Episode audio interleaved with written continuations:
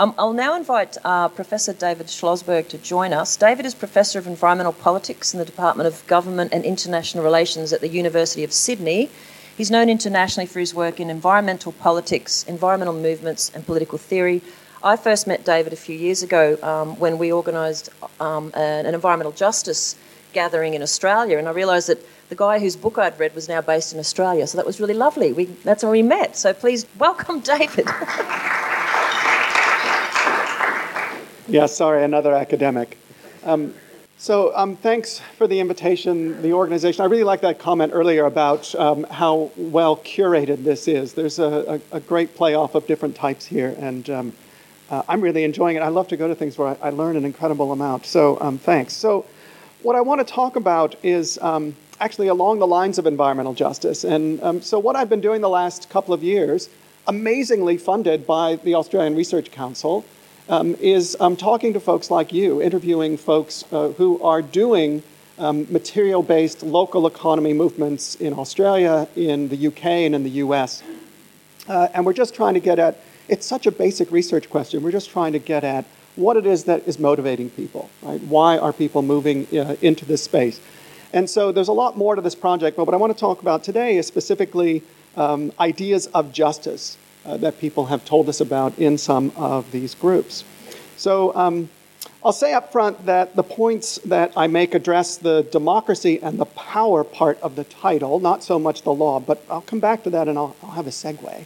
How's that? So, not a question at the end, but a segue um, at the end.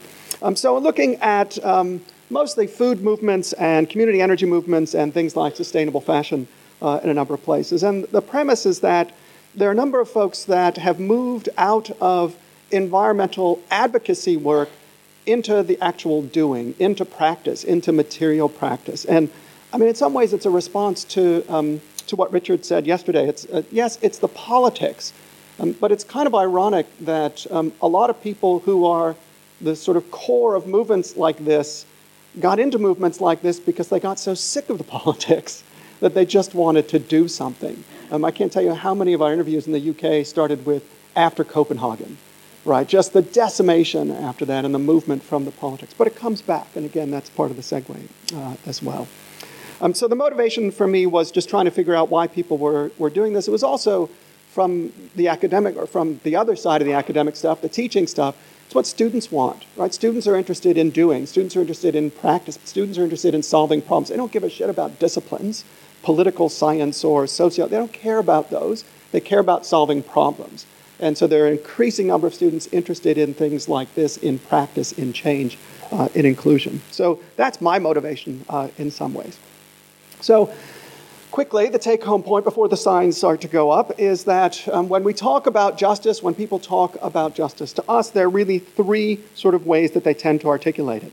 Um, first is political participation, but it's not the kind of political participation that we often hear political scientists like myself talk about.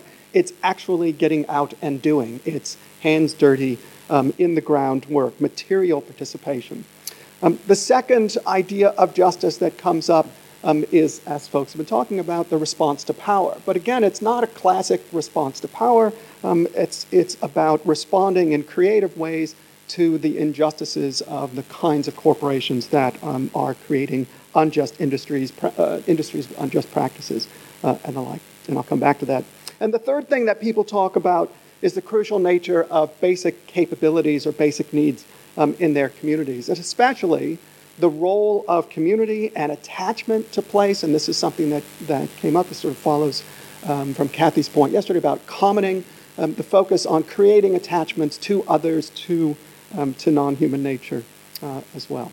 Um, one of the things that's missing there for the sort of classic political theorists in the room, um, or anybody who's done uh, environmental justice work, there's not much talk about equity uh, in these groups. And that's a, re- I'm not quite sure why that is. It's either because they're all social justice activists and they just assume you know that that's what they mean, um, or it's because there are these new concepts of justice that they're focused on. So let me talk a little bit about each one um, before I get cut off.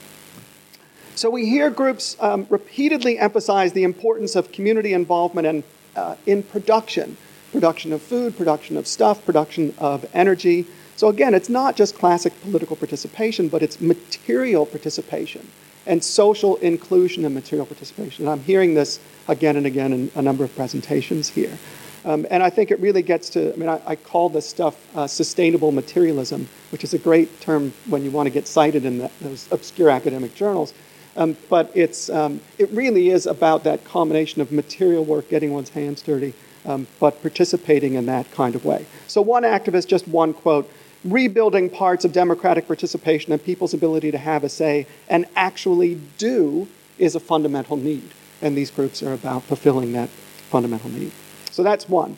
The second way that we hear folks talk about justice is um, in this relationship between justice and power.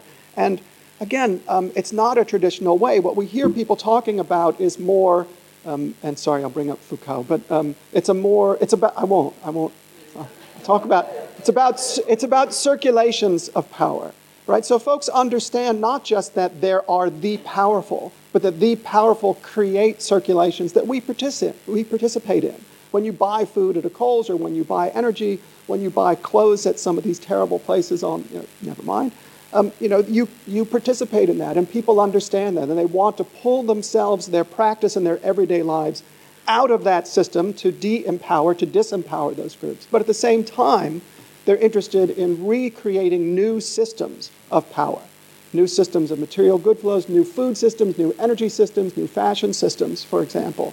And that's empowerment, right? That's a new sense uh, of power. And it's a way of taking power away at the same time that you're creating power in concert with others. Um, so that's how you create a, a, just food chain. That's how you create a just energy system. That's how you create a, a sustainable fashion supply chain, for example. And then the third thing that we hear about when people talk about justice is this idea of capabilities or um, basic needs. So, for example, health comes up a lot.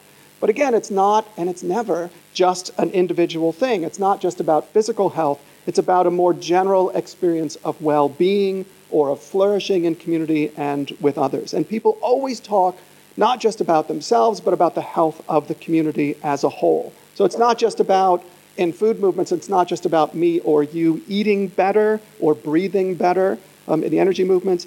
Um, it's about a healthy and functioning community. So, again, um, quotes organizations refer to their missions as being to promote social well being and connectedness, to nourish people, to build community, to protect the climate. Um, groups believe that their work will help to create a better quality of life, um, one that is fulfilling, abundant, socially connected, uh, and resilient. Now, one way that this comes up again and again um, is this sort of stated importance of community, um, or I guess the other way to put that is one way that we that we hear people talk about community in all of these notions of justice is this idea of attachment, creating attachments, creating attachments to one another, to neighborhoods, between people in the local environment, between people, culture, uh, and place. Again, this I think links to what Kathy was talking about yesterday with commoning. Now, for me, this is sh- another type of shift in the environmental justice movement, a lot of the fear, a lot of the activism is about a fear of detachment from place. So a toxin is poisoning a place like Flint, Michigan, or a storm is threatening a place, and there's a fear, and there's a lot of discussion about the potential of being detached from place. But the activists that we talk to already feel detached from place in a lot of ways, and so their motivation is to create new attachments. So justice is about creating new uh, and different attachments. So they're alienated from food systems and they want to create practices that connect them to growers, to makers, um, and to a whole range um, of folks. So it's about reattaching um, and it's addressing that lack of attachment and the alienation um, that comes with it. So there's a lot of um, focus on reattachment. So one activist says, Do we feel connected deeply to each other, to other human beings? Do we feel connected in a reverent way to a larger natural world? all humans feel good when we do. It's a great quote. That was an Australian quote. Um, so I really think that concern with attachment to community um, is one of the threads that ties together this whole range of justice concerns uh, in the movement. So rebuilding attachment, rebuilding community, rebuilding sustainable or creating new sustainable relationships with each other in the non human realm. That's what the achievement of environmental justice, social justice um, in this movement looks like, at least from the people that we've talked to. You can tell me if I'm wrong about this since you guys are all doing the same thing. So that's a different kind of democracy, that's a different kind of understanding of power, but I think for me anyway, it's a, it's a continuation of what's been going on in environmental justice movements and climate justice movements. So I hope that spurs conversation. Again, if, if you have a different idea, come and talk to me. But the seg- here's the segue. Um, the segue is that I said that um, a lot of folks said that they, they got into this movement because they weren't interested in politics anymore. They were alienated from politics. They were alienated from the law um, because of the control of the powerful. Now, they left that way, but a lot of activists, especially in the, well, in all, in the food, in food, uh, in energy, and sustainable fashion, they've got to come back and deal with the law in some way. Even if you're just setting up a farmer's market and you need something rezoned, you've got to get back into the law. And it gets back to Jose's point about different people being interested in different things. This is not something I would ever want to do, to go to a zoning meeting at a local community. Um, but um, except if I was just going as a researcher, I've done that. Um, but too many times. Um, but this gets people back into it. And it's another way to fight power, right? So the last point, and I brought this up um, with Bronwyn, we had a number of people in this country say that um, their local Coles or Woolies, for example, was fighting them in setting up a farmer's market or setting up um, other exchanges. And so one, and, and they had control even over local councils.